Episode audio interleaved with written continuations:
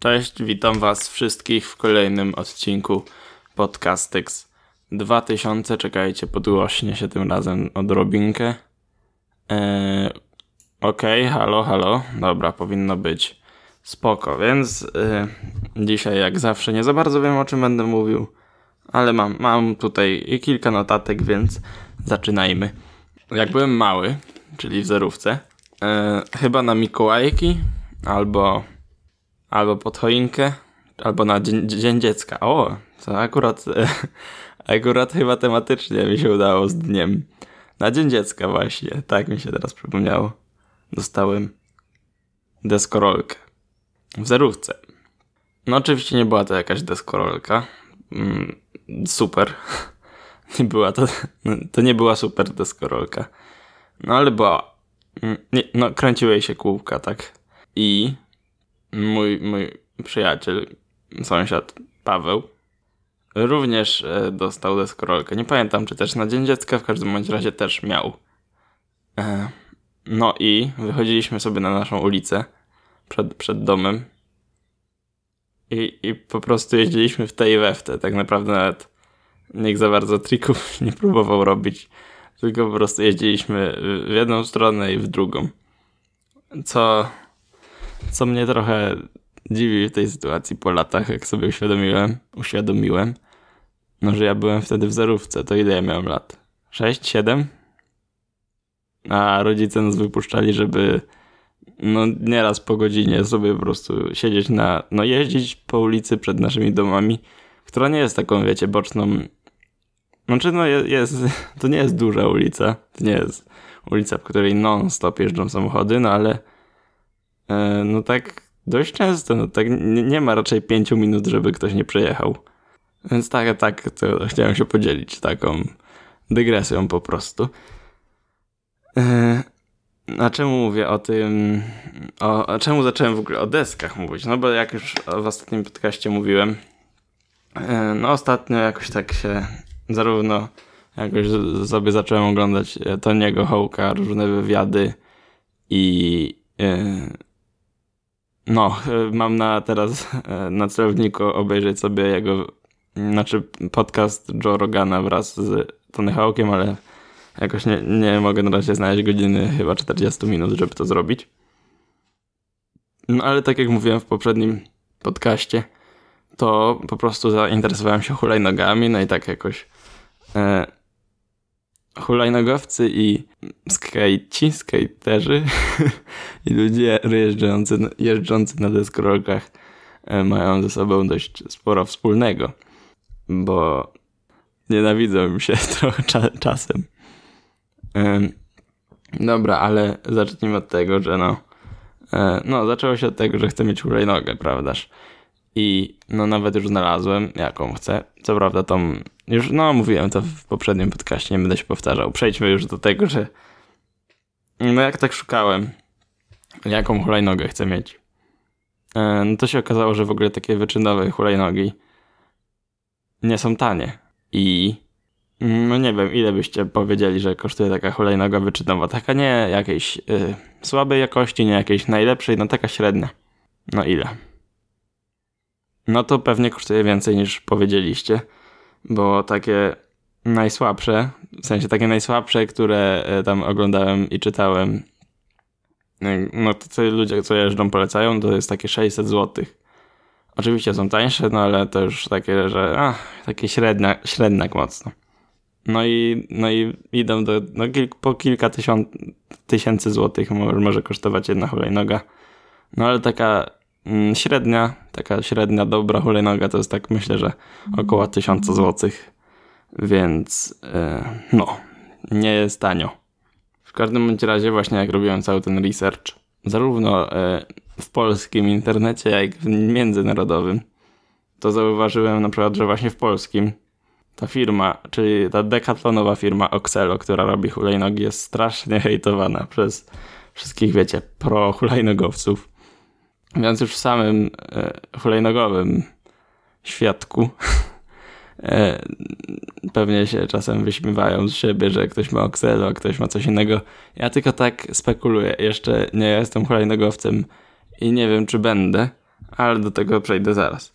W każdym razie, co raczej bardziej mi się wy, wydaje e, właśnie w międzynarodowym internecie, to, że zwłaszcza chyba w Ameryce, to ludzie jeżdżący na deskorolkach nienawidzą ludzi jeżdżących na hulajnogach. Oczywiście jest to uproszczenie. Nie wszyscy siebie nienawidzą, ale nawet oglądałem kompilacje i różne takie rzeczy, naprawdę tam to jest, to jest czasem coś blis, bliskie rasizmowi nawet. Yy, nie wiem jak to jest w Polsce. Yy, czy, też, czy też jest takie podejście. Yy, no ale to jest w większości wina. No wina, no, no sprawa e, tak zwanych scooter kids, prawda? Czyli dzieci, które, które jeżdżą na, na hulajnogach. Ponieważ takie dzieci. E, no, chyba nawet zazwyczaj to jest fakt. Nie musimy mówić, że według e, tych, co jeżdżą na deskorolkach, takie dzieci po prostu podchodzą, no, no, uważają, podchodzą do skateparku jako placu zabaw. I, I sobie jeżdżą, tak? I, i przez to, e, no, ludzie, którzy chcą sobie porobić triki i tak dalej, E, no, mają utrudnione funkcjonowanie na tych skateparkach, bo jest pełno dzieci na hulajnogach. To jest główny powód, czemu się nienawidzi hulajnóg. A co do tego, dlaczego możliwe, że sobie nie kupię hulajnogi, e, to ja mam w pewien sposób uszkodzone kolano, już nie pamiętam dokładnie jak się ta choroba nazywa. E, coś tam przerost guzowatości kości piszczelowej jakiegoś tam Schrödingera. Specjalnie powiedziałem niewyraźnie, bo nie pamiętam jak się nazywał. Ale chyba coś na sy. E, no. I też e, badałem różne rzeczy. Czy, no, z taką, no, to jest choroba, którą, znaczy, nie wiem, schorzy, nie wiem jak to nazwać, no, po prostu mam przerost takiej zakończenia kości piszczelowej przy kolanie.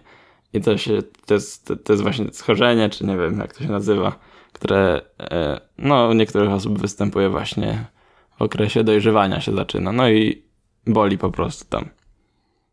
No i nie wiem, i czy, no właśnie, no i czytałem różne źródła, które zawsze polskie. E, nie znalazłem nic po angielsku na razie, które mówiły, no, że na, na kolana i tak dalej bieganie wiadomo jest złe, ale dobrą alternatywą, wiecie, takie artykuły raczej, e, ale taką alternatywą e, dobrą jest hulajnoga, tylko nigdzie nie było o tym, że no jazda wyczynowa na hulajnodze, no tylko takie wiecie, jeżdżenie do pracy czy coś. Więc wciąż nie znalazłem odpowiedzi. Dobra, no to to był taki hulajnogowy element tego podcastu. Drugi zupełnie z czapy nie, niezwiązany temat, który dzisiaj poruszę. Nie wiem, czy zajmie mi to długo, czy tylko tak napomknę. E, mam taki przedmiot na technologiach informacyjnych, czy technologii informacyjnej, nie pamiętam jak się nazywa ten przedmiot. E, no mam taki przedmiot e, na uczelni i, i na zadanie mieliśmy tam albo jakoś tam sformatować, no na zaliczenie, albo jakoś sformatować tekst w jakiś tam określony sposób. Takie instrukcje były, albo zrobić witrynę Google. Nie wiem, czy wiecie, ale jest coś takiego jak witryny Google. Na nich można po prostu jakby projektować swoją stronę internetową. No to jest dość łatwe w użyciu. To nie jest wi wiadomo jakieś bardzo zaawansowane strony, ale no, ale jest coś takiego. No i ja stwierdziłem, yy, bo oglądałem kiedyś tam na YouTubie materiał chyba Quaza 9, taki co recenzuje gry, yy, o Kishotenketsu, w sensie o Mario jako Kishotenketsu i stwierdziłem, że zrobię właśnie stronę internetową Super Mario Bros., czyli to pierwsze Mario, jako przykład Kishotenketsu. I yy, no może chcecie wiedzieć o co chodzi z Kishotenketsu. E, więc jest to taka jakby, nie wiem, filozofia, taki sposób tworzenia dóbr kultury e, wywodzący się z Azji i polegał na tym, no wiadomo, wtedy to były opowiadania, takie legendy i, i, i, różne takie rzeczy. No opowiadania, wiecie, jakieś książki, tak, nie wiem, czy wtedy były książki już. E, Co ja gadam? No, rozumiecie, o opowiadania mi chodzi, o książki mi chodzi, że nie wiem, czy książki takie jak teraz. O to mi chodzi. No, w każdym razie było to z Azji. E, taka struktura tworzenia historii, która polegała na tym, że na początku jest key, e, to jest Kisho Tenketsu, to jest e, właśnie te cztery słowa. Na początku jest key, czyli wstęp jakby, czyli no, przedstawiacie na przykład jakąś postać i jest to bardzo takie jakby łagodny wstęp. Potem jest show, czyli właśnie rozwinięcie, jakoś e, załóżmy, jeśli jest właśnie ta postać, to jakiś szerszy kontekst dajemy tej postaci, na przykład jej rodzinę, gdzie mieszka, co robi i tak dalej. Potem jest ten, czyli taki jakby twist, jakaś niespodziewana zmiana, czyli no w opowiadaniu mogliby zabić kogoś z rodziny, albo on by mógł być, nie zwerbowany do wojska, ta postać, czy coś. I ketsu, czyli zakończenie. No, czyli zakończenie. A ja robię o Mario, no bo e, deweloperzy Mario e, zaczęli też robić, bo nie wiem, czy wiecie, ale większość pewnie wie, że Mario i w ogóle Nintendo, czyli firma matka Mario, e, jest japońska. E, no, zaczęli robić Mario właśnie w takiej w taki sposób, bo jakbyście grali kiedyś w Super Mario Bros., to jeśli się no, przyjrzycie, to ten pierwszy etap jest genialnie zbudowany. Bo tam jest po prostu. Nie ma czegoś w ogóle w Mario takiego jak tutorial, nie? Pierwszy etap pełni jakby rolę tutorialu, którego nie ma, bo sam, sam albo sama musisz, musisz się wszystkiego domyślić. Nie wiem do czego zmierzam w sumie. W Mario to właśnie jest tak, że przedstawiają ci na początku, że jest to e, gra no o skakaniu. E, przedstawiają ci jakie są, jacy są przeciwnicy, jakie są bloki i po prostu i po minucie gry już wiesz w sumie wszystko. Potem następuje rozwinięcie, trochę więcej przeciwników, trochę więcej e, przeszkód. E, potem jako właśnie taki twist no to następują różne dziwne rzeczy z tym skakaniem, na przykład podwodne levele, e, jakieś nowe bossy i no takie rzeczy. no i jest zakończenie, czyli w końcu ratujemy księżniczkę. Dobra. Trochę jak nie podoba mi się w jakiś sposób to wszystko opowiedziałem. E, wybaczcie, bo za drzwiami cały czas ktoś chodzi i mnie rozprasza to. To chyba tyle na dziś, co mam do powiedzenia.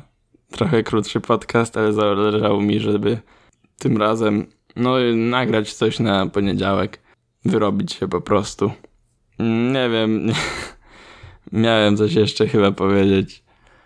Ale nie pamiętam już. Dobra. Dzięki za słuchanie. I do usłyszenia następnym razem. I jak zawsze możecie wbijać też na YouTube'a, jeśli słuchacie tego w formie podcastu. E, no bo jest też na YouTubie. W sensie nie ma nic więcej niż podcast. A jeśli słuchacie tego na YouTubie, no to też jest jako podcast. Tak, poza tym też jeszcze jest Instagram, podcastek z 2000 i jest też Telegram, jeśli chcecie otrzymywać kanał na Telegramie, jeżeli chcecie otrzymywać powiadomienia o nowych odcinkach, no to t.me ukośnik podcastek 2000 i zapisujecie się na kanał na Telegramie i będziecie dostawali info, kiedy wychodzi nowy odcinek. Dziękuję za słuchanie i do usłyszenia. Cześć.